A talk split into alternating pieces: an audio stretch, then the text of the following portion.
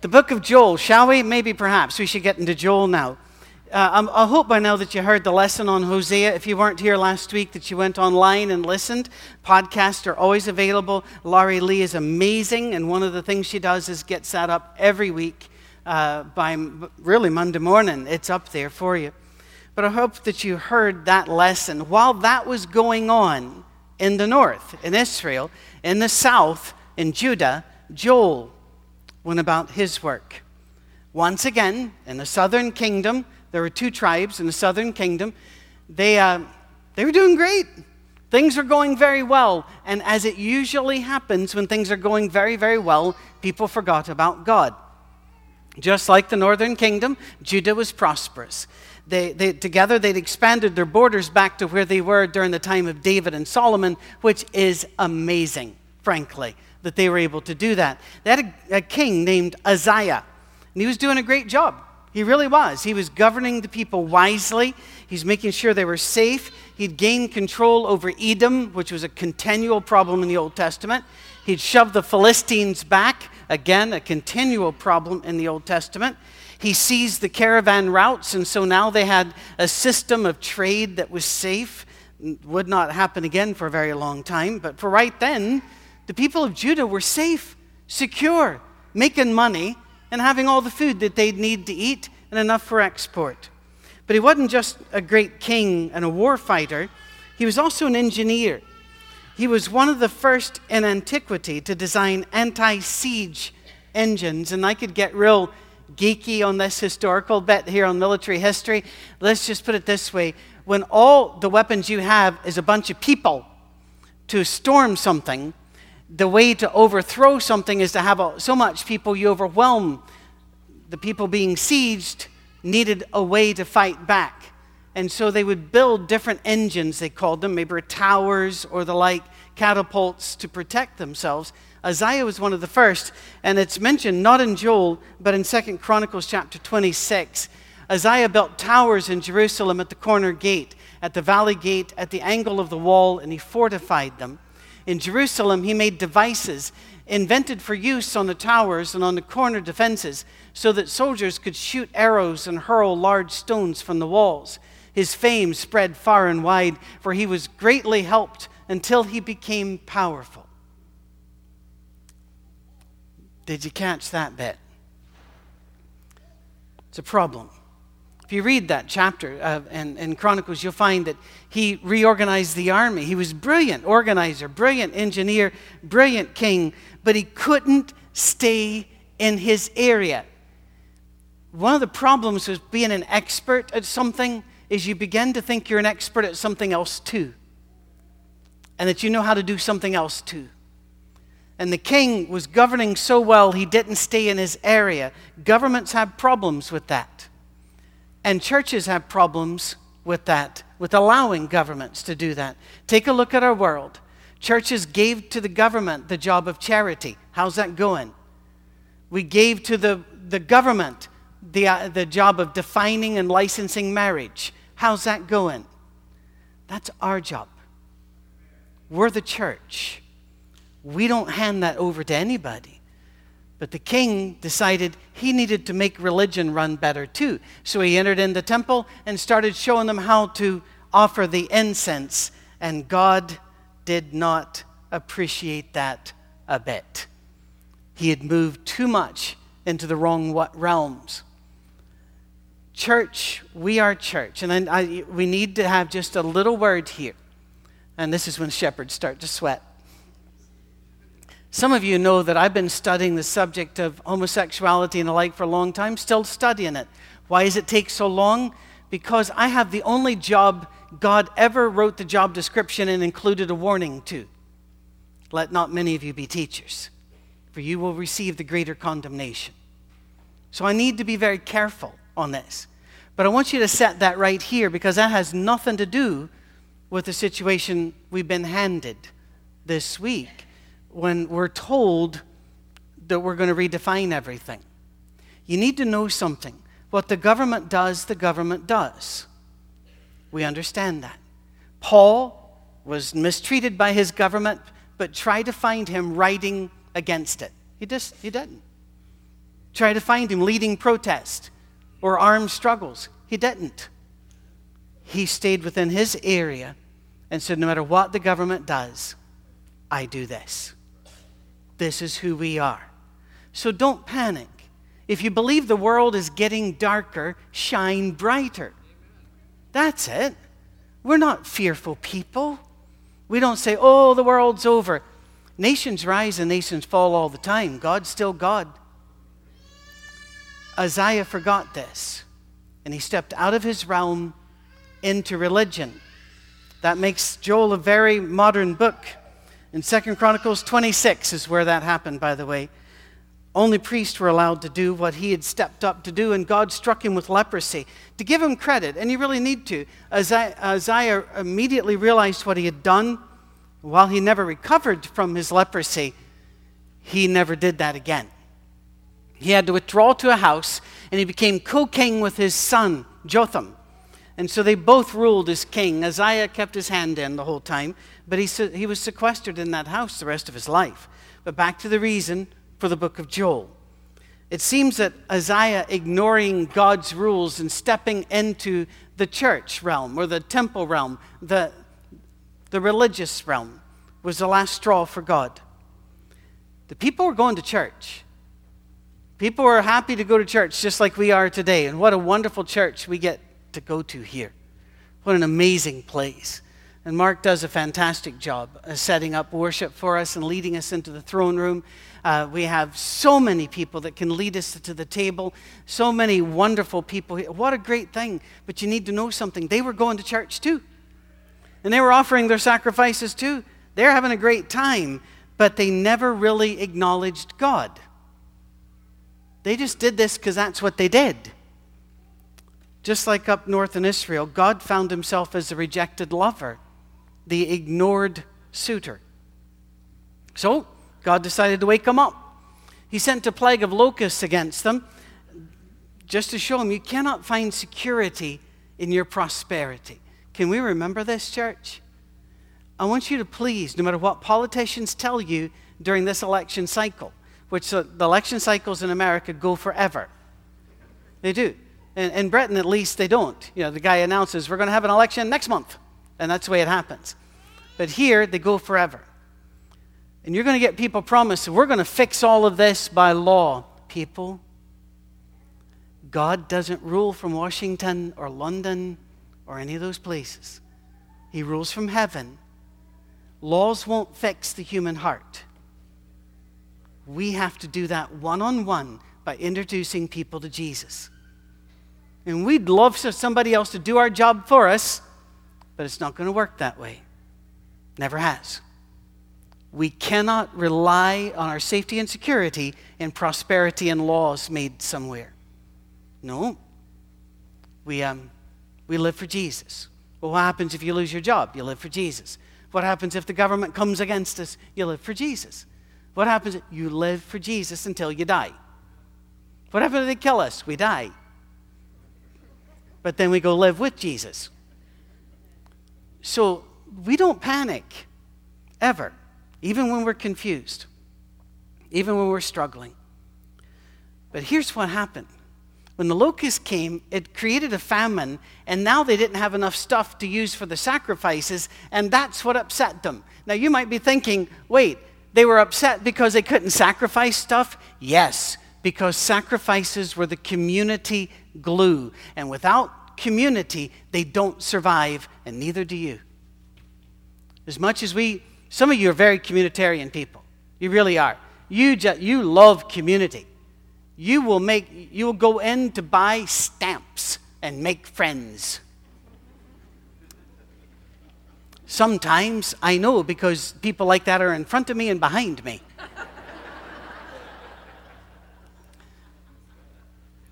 And I realize some, somewhere I'm giving off a signal this man's lonely. Share everything.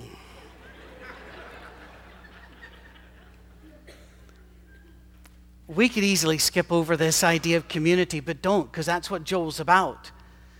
Community is life and death to the people of God. If we do not stick together, we die.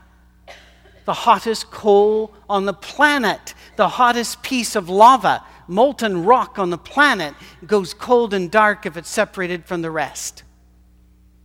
Snowflakes piled together stop bulldozers on their own or nothing.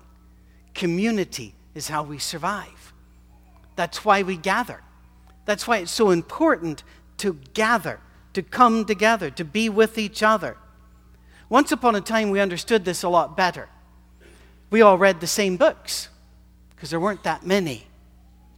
We watched the same two or three television channels. I know, back in the old days, it was horrible. On the ark, they didn't get cable. You only had two or three television shows, so everybody knew you were watching this on that night because that's what people watched. You watched the nightly news, which is, this is going to be, you're going to really long for the old days yourself here. You ready for this? Used to be that there weren't 24 7 news channels at all. In fact, the nightly news on most major networks would go 15 minutes. That was it. No, one of the reasons we panic and are kept in fear all the time is they've got to keep us watching out of worry and fear so they can sell stuff at the commercials. Watch out. Be informed. Don't be one of those people who say, I never pay attention to news. Well, then don't ever vote or complain. Pay attention some. But we used to all watch the same thing, know the same songs. Do you remember when we had one top 40? Now there are lots. There's rhythm and blues, there's adult contemporary, there's country and western, there's, there's all, it just keeps going because we're not listening to the same stuff. We, we don't share that like we used to. We even celebrated the same holidays and we don't now. We, we've scattered the holidays. We've, and, the, and, and our desire to be open to people who are different, which is a great thing, by the way, and to celebrate that we're not all the same, we lost our sense of community. And that's the downside. And that's a pretty big downside. They were losing their community. And without community, there is no Jewish nation.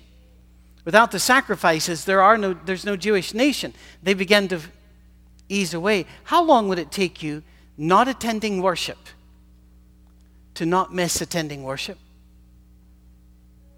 Not as long as you think.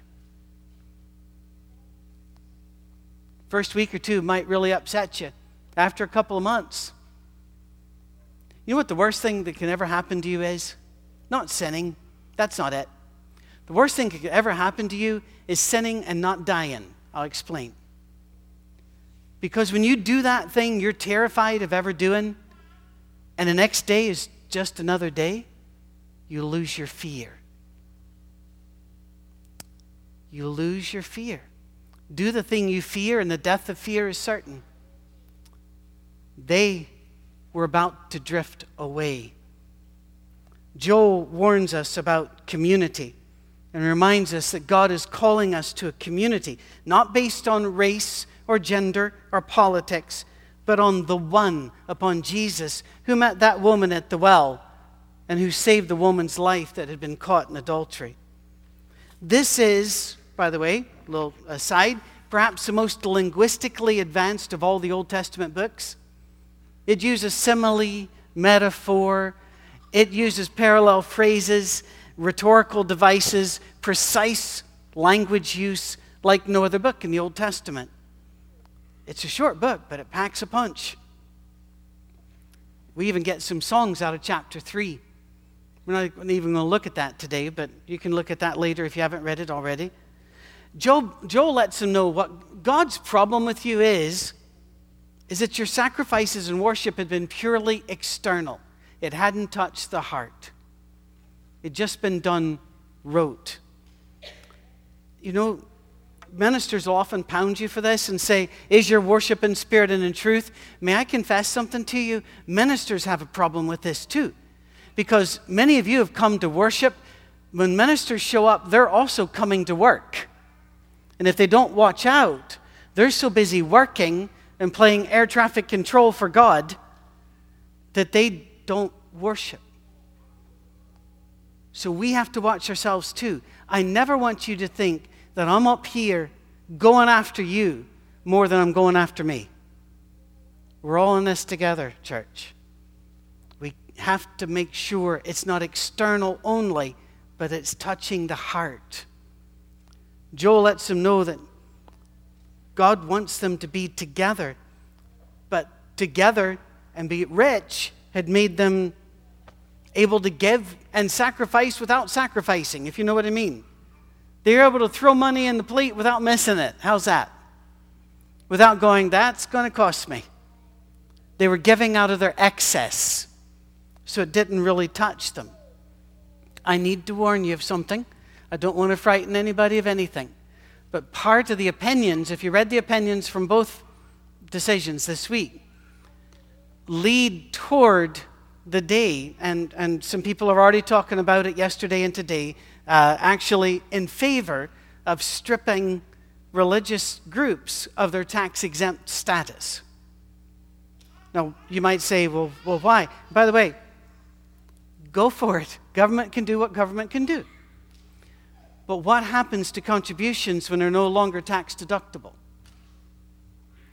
Remember that taxes are not to raise funds, taxes are to control behavior. That's what taxes do, and to adjust behavior. So, church, we need to brace ourselves and say, we're going to gather even when it costs us more. We're going to gather regardless of what the government does. I don't think the government is our enemy. Even if it was, I don't really care.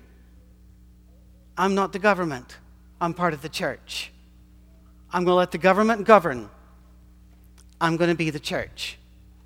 And if they, they're not going to anytime, I don't see this coming. Just remember Paul and Peter. If they end up throwing you in prison, sing and make converts while you're there. Think, ooh, they can't walk out after communion.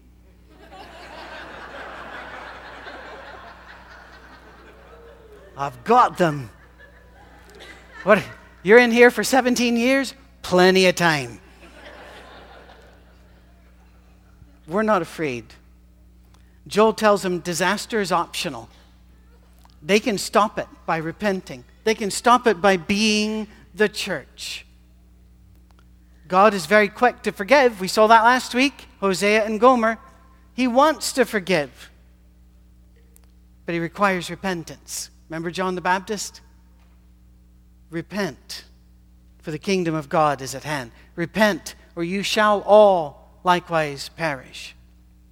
In chapter 1, he asks them if he understands, if, if they understood what the plague of locusts meant, if they had heeded the value in the call.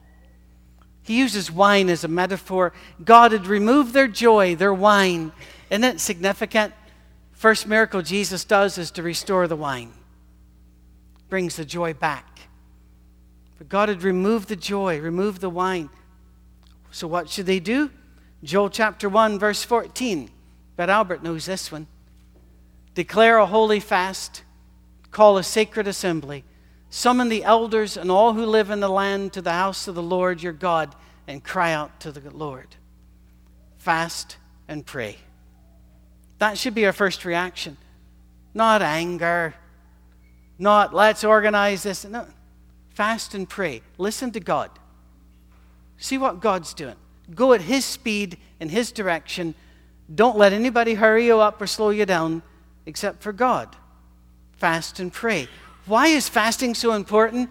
Fasting teaches you how to look at something which is fine for you to have, which you need, which is perfectly acceptable to God that you have it, and still have the strength to say no. It teaches you how to say no. We, one of the first things I did when I'm, I came here to the staff is I said, You need to know this. No is a spiritual word, and it's a complete sentence. You don't have to defend it, you don't have to explain it away. You can say no. Why would I start with that? Because too many times we try to out Christian Christ, we burn ourselves up doing church work and never get around to doing the work of the church. And those are two different things. We as a church need to back up sometimes and say no to the world. you know something? You go right ahead. Like, like uh, Peter and John said in Acts chapter 4 to the high court of the land, if it's, if it's right to you to declare that we no longer preach in the name of Jesus, you go ahead and judge that. But we cannot but preach and teach the things we've seen and heard. We make our own decisions. We know how to say no when we need to say no, whether it's to a marketer or to a fearmonger or to whatever it is. Fast and pray. If you want to avoid the disaster, God tells them through Joel, then you need to fast and pray. You see, the people of Judah had made a terrible assumption. And more on this next week as we look at Amos. They thought, well, we're the people of God. He's got to save us. And God's saying, no, I can raise up somebody else if I have to. I can use another person. Take a look at Joel chapter 2. We're going to look at three verses scattered about in the book, in that chapter, rather. Blow the trumpet in Zion, sound the alarm on my holy hill. Let all who live in the land tremble, for the day of the Lord is coming. It's close at hand.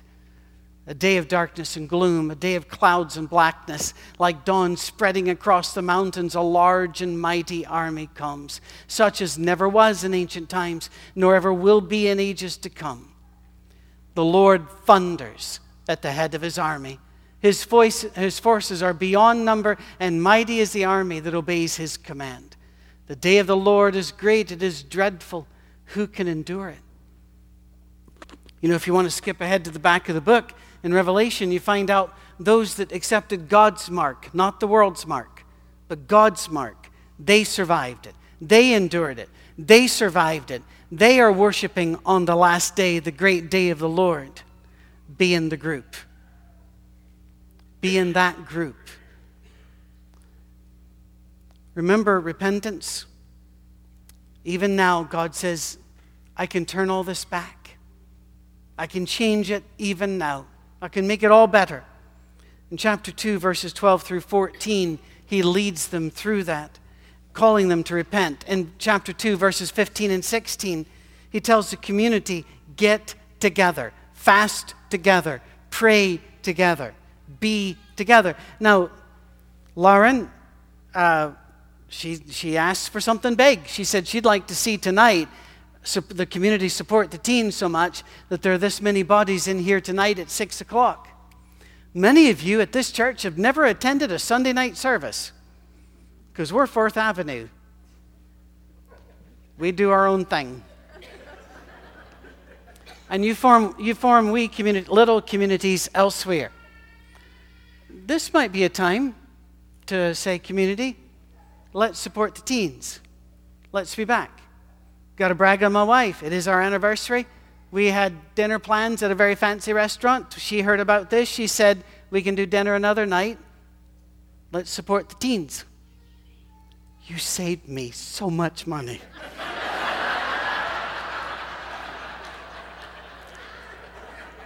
I love you. I love you. I love you. You're. All right. Like it or not, God works within communities. Every book in the New Testament was written to a community, not an individual, except for one, Philemon. And that was written to a, an individual telling him to form community with his slave and no longer consider him slave, but brother. Community. I'm a loner. I'm preaching to myself here. The th- last third of chapter 2 has God saying, I'd rather fight for you than against you. Wow. It's your choice, he says. One day, he tells us he's going to send a redeemer. Do you want to be in the group he redeems? Take a look at this Joel chapter 2, 28 through 32. And afterward, I will pour out my spirit on all people. Your sons and daughters will prophesy. Your old men will dream dreams. Your young men will see visions. Even on my servants, both men and women, I will pour out my spirit in those days. I will show wonders in the heavens and on the earth blood and fire and billows of smoke. The sun will be turned to darkness, the moon to blood before the coming of the great and dreadful day of the Lord. And everyone who calls on the name of the Lord will be saved. For on Mount Zion and in Jerusalem there will be deliverance, as the Lord has said, even among the survivors whom the Lord calls. Sound familiar? Acts chapter 2. In the inaugural sermon of the church, the first sermon gathering the community of the called out, the people of Christ, Peter quotes that. God will pour out his spirit on your men and your women. On the young men and the young women, both will prophesy. They will be engaged, they will be gathered together. A redeemer is coming. God's going to make a kingdom, he tells them, that no army can invade. And one day we won't need siege engines, we won't need armies, because God Himself is our wall, our protector, our refuge. And that's why we gather around the table, the gathering, and baptism, the water. The two who are baptized, are you, where are you guys? Stand up, would you? There's one. Where's one's in the balcony? Are you standing up in the balcony? I can't ever tell. All right. Welcome, sister. It's great. Yeah. Welcome, brother, wherever you are. I'm sure we'll get another chance to applaud you tonight. We baptize and we rejoice. You, by the way, we don't do invitations, and people sometimes ask why because people quit coming forward a long time ago. The culture changed. They come during the week, they come during events, they come in homes, and then we gather here. But we're going to try to find ways to actually work invitations into family prayer time too. I've got some ideas. We're going to try to do this because we want you to know we want to gather around your baptism too. In Acts chapter 2, two passages. Note what happens when we gather. When the people heard this, they were cut to the heart when they heard about Joel and said to Peter and the other apostles, Brothers, what shall we do? Peter replied, Repent and be baptized, every one of you, in the name of Jesus Christ for the forgiveness of your sins, and you will receive the gift of the Holy Spirit. This promise is for you, for your children, and for all who are far off, for all whom the Lord our God will call. They devoted themselves to the apostles' teaching and to fellowship, to the breaking of bread and to prayer, and everyone was filled with awe at the many wonders and signs performed by the apostles. All the believers were together and had everything in common. They sold property and possessions to give to anyone who had need. Every day they continued to meet together in the temple courts. They broke bread in their homes and ate together with glad and sincere hearts. In the words of Scripture in Proverbs chapter 3, if we can bring that up, in all your ways, submit to Him, and He will make your paths straight. As Joel put it in Joel chapter 3, verse 14, multitudes, multitudes in the valley of decision, for the day of the Lord is near in the valley of decision. We choose at this church to follow Jesus and no one else to follow Jesus and not our old traditions. There's nothing sinful about them, but if Jesus leads us away from them, we're following him. We're going to follow Jesus wherever he takes us, and we will follow him and rely upon him, not government, not culture, not the money in our pocket, not our laws. We follow Jesus. I'm going to ask Mark to come up and lead us in our last song. Uh, I, don't, I think the sermon went a bit long because we don't have much time to get to Bible class. But would you stand with me, please? Make your decision this week to rely upon Jesus, to follow Jesus, and fear not.